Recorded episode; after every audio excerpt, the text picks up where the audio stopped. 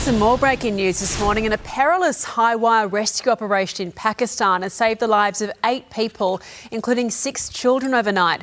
The group was trapped inside the open air car after several of the cables snapped.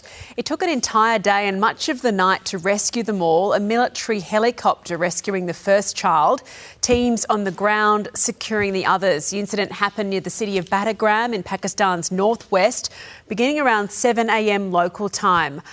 Halfway into the journey, the car was left hanging by just a single cable, 274 metres above the ground. That's almost as high as Sydney's Centrepoint Tower. Let's go live to Europe Bureau Chief Hugh Whitfeld. Hugh, this must have been absolutely terrifying for these kids.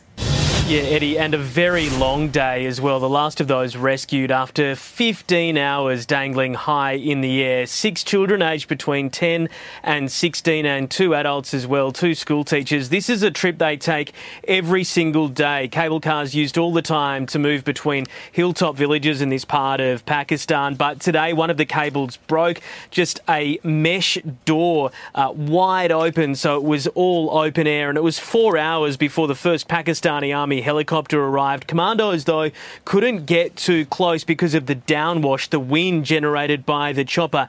They managed to rescue just one student before it got too dark, and in the end, locals and a few zip wire experts ended up stringing together a makeshift pulley system to get the remaining seven to safe ground. A remarkable day for these kids that they will not forget, Eddie. Certainly not, not anytime soon. Thank you so much for that, Hugh.